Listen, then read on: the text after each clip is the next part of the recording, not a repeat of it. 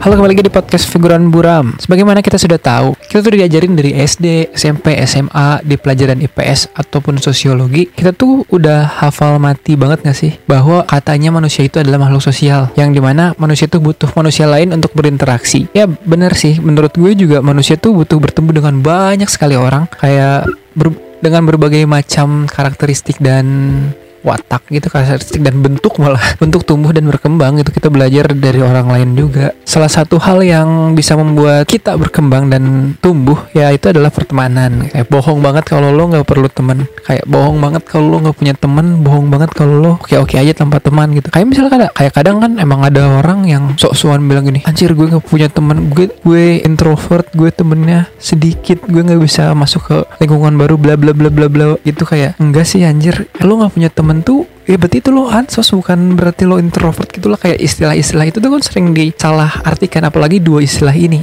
introvert dan extrovert.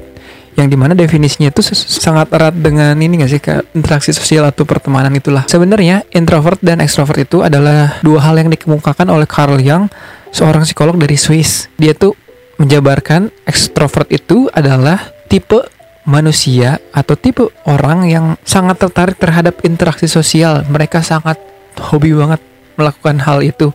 Bahkan mereka tuh bisa mengambil energi dari situasi tersebut. Ahli saraf juga mengatakan ekstrovert itu lebih responsif terhadap stimulus dari luar gitu loh. Kayak mereka otak mereka tuh menghasilkan dopamin yang banyak kalau mereka tuh berinteraksi dengan orang banyak.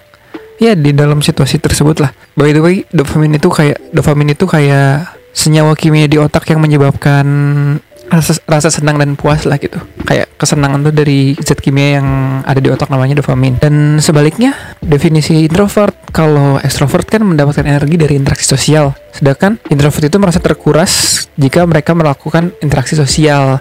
Mereka mereka itu cenderung mengisi energi dengan cara menyendiri berada di ketenang, berada di ketenangan dan juga ya berada dalam situasi yang rileks gitulah mereka tuh menghindari banget basa-basi gitu loh. Was was was fafifu itu mereka tuh menghindari banget. Karena itu ngabisin energi mereka. Jadi bukan berarti mereka tuh nggak mau ngabisin waktu untuk interaksi atau mereka nggak sama sekali nggak interaksi itu fine? Nggak. Sebenarnya ini sebenarnya ya kalau lo nggak mau interaksi sama orang tuh ya itu mah antisosial bukan introvert gitu. Kadang-kadang orang tuh sering kayak bersembunyi dalam hal itu loh. Kayak orang-orang nggak punya teman ah aku mah introvert jadi nggak mau punya teman baru bla bla bla bla.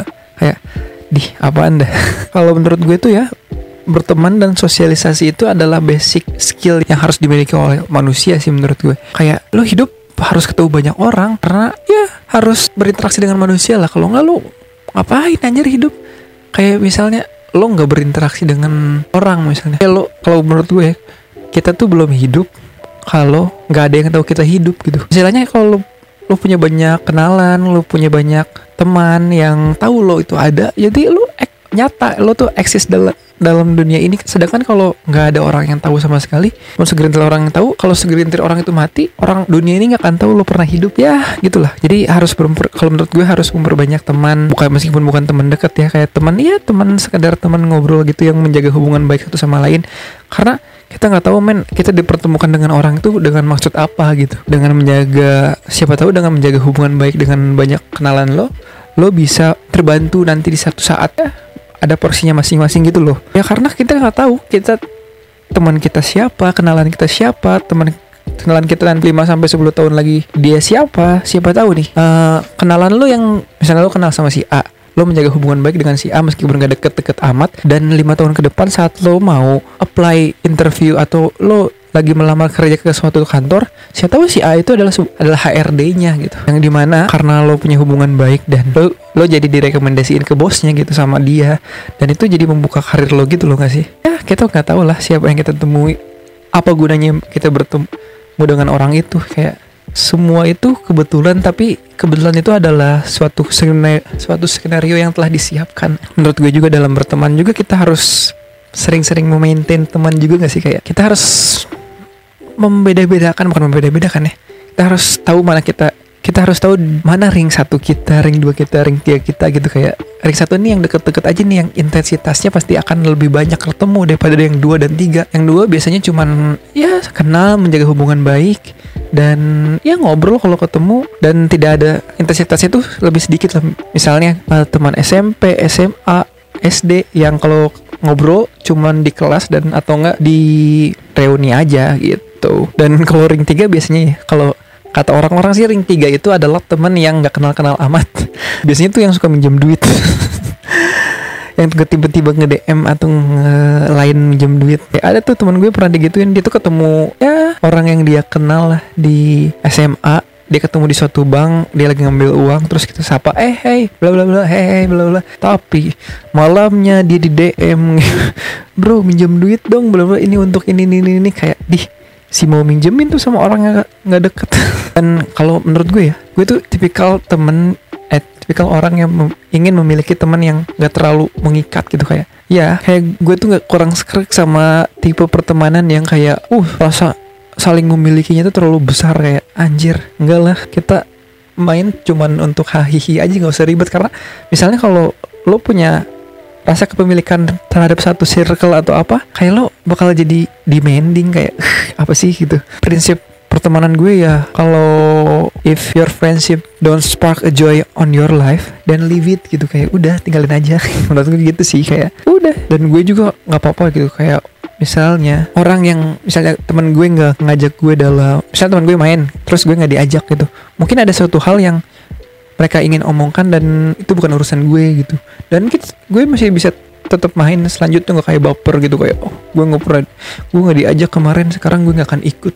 Mungkin gue sudah dibutuhkan di pertemanan ini kayak kah tai. Ada waktunya lah orang hidup tanpa lo. Jadi jangan terlalu berpikir bahwa everything in this world is about you. Nggak men. Kita ada kadang juga kita ya udah kita nggak usah nggak nggak diajak main misalnya nggak di atau mungkin teman-teman lo ngerencanain suatu hal untuk pergi tapi lo baru kasih tahu injury time saat udah fix gitu. Ya itu is oke okay banget karena gak semuanya halus semuanya harus lo terlibat gitu. Jadi stop menaruh ekspektasi kepada orang lain apalagi temen gitu. Kayak temen tuh cuman buat hahihi doang gak sih? Kayak mungkin mereka punya urusannya mas sendiri sendiri lah.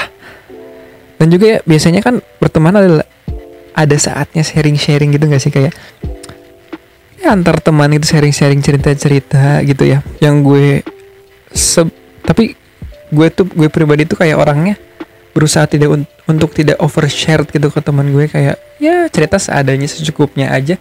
Se ya di permukaan aja lah. Kayak nggak terlalu deep talk gitu. Harus kita deep talk deep talk deep talk enggak sih kayaknya. Takutnya nih takutnya tuh setelah gue misalnya over udah terlalu overshare dan terlalu banyak cerita kepada orang itu dan orang itu tuh malah jadi demanding kayak kalau ada per, ada per, kalau pertemanan udah ada demanding kayak itu udah nggak nggak sehat banget anjir. Kayak misalnya nih gue misalnya lo cerita ke teman lo yang di mana lo tuh sering cerita tentang keluh kesah dan lain-lain terlalu uh terlalu intens cerita banget gitu.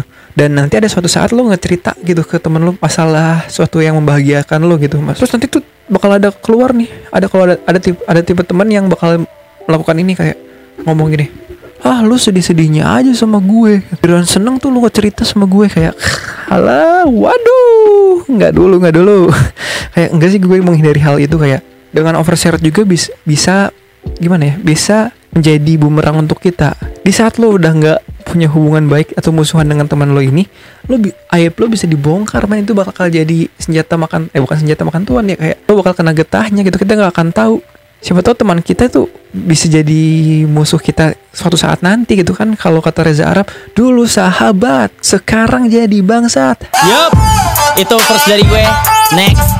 Kajo. Dan sebagai teman juga nih kalau lo di ceritain atau dicurhatin sama temen lo juga kayak ya lo tuh bertugas untuk sebagai pendengar mungkin memberi saran memberi saran. Tapi jangan pernah kepikiran hidup lo untuk membantu dia dalam masalah dia tanpa tanpa ini tanpa dia minta tolong ke kita gitu. Kalau apalagi cenderung intervensi tanpa diminta gitu loh kayak deh cringe banget deh gak semua urusan teman lo itu urusan lo juga meskipun dia cerita sampai berbusa ke lo gitu kayak enggak sih? Gue pri gue pribadi kalau dalam ngedeketin cewek atau deketin pasangan juga gue tuh nggak hanya melihat pribadinya dia juga sih gue juga ngeliat lingkungannya dia juga gitu. Karena gue kayaknya males deh kalau kalau misalnya nanti pacar misalnya gue sama gebetan gue jadian dan ternyata tipe temennya tuh kayak yang intervensi masalah-masalah hubungan gue dan dia malah jadi ah nggak niat gitu. Kayak udahlah daripada daripada nanti ribet ke depannya mending gak usah gak usah jadi sekalian gitu. Kayak "Ya udah jangan memilih jalan-jalan yang ribet lah. Sakirana musingkeun mah tinggalkan dan kalau menurut gue berteman juga kan selain bertem- berteman tuh dan menurut gue nih ya misalnya ada orang yang nyari teman kayak gue cari temen yang menerima gue apa adanya itu kayak terlalu naif sih menurut gue. Nggak nggak ada satu orang pun di dunia meskipun ibu lo aja sekalipun yang menerima lo apa adanya mereka tuh pasti tidak ingin melihat atau tidak ingin kena sifat sifat buruk kita gitu. Apalagi masalah sifat buruk kayak janganlah minta dimaklumin gitu. Ya kita tuh emang benar-benar harus sering mawas diri. Mau dalam berkehidupan tuh emang benar-benar harus kayak mawas diri gak sih? Jangan mau dimaklumin kayak itu egois banget kan sih? Kayak dunia tuh cuma berputar untuk lo doang. Jadi dunia tuh harus memaklumin lo doang anjing. Kayak enggak itu namanya toxic teman-teman kayak jangan jangan merasa jadi main karakter di semua narasi di dunia gitu. Terkadang kita fine fine aja jadi figuran karena setiap main karakter di filmnya ini ya. Kalau di dunia fiksi main karakter di filmnya misalnya contoh Superman juga pernah jadi figuran di film Shazam.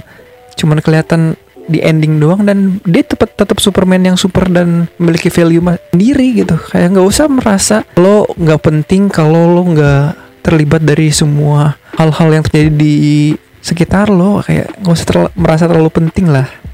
Ya udahlah sekian sekian dari figuran Buram bye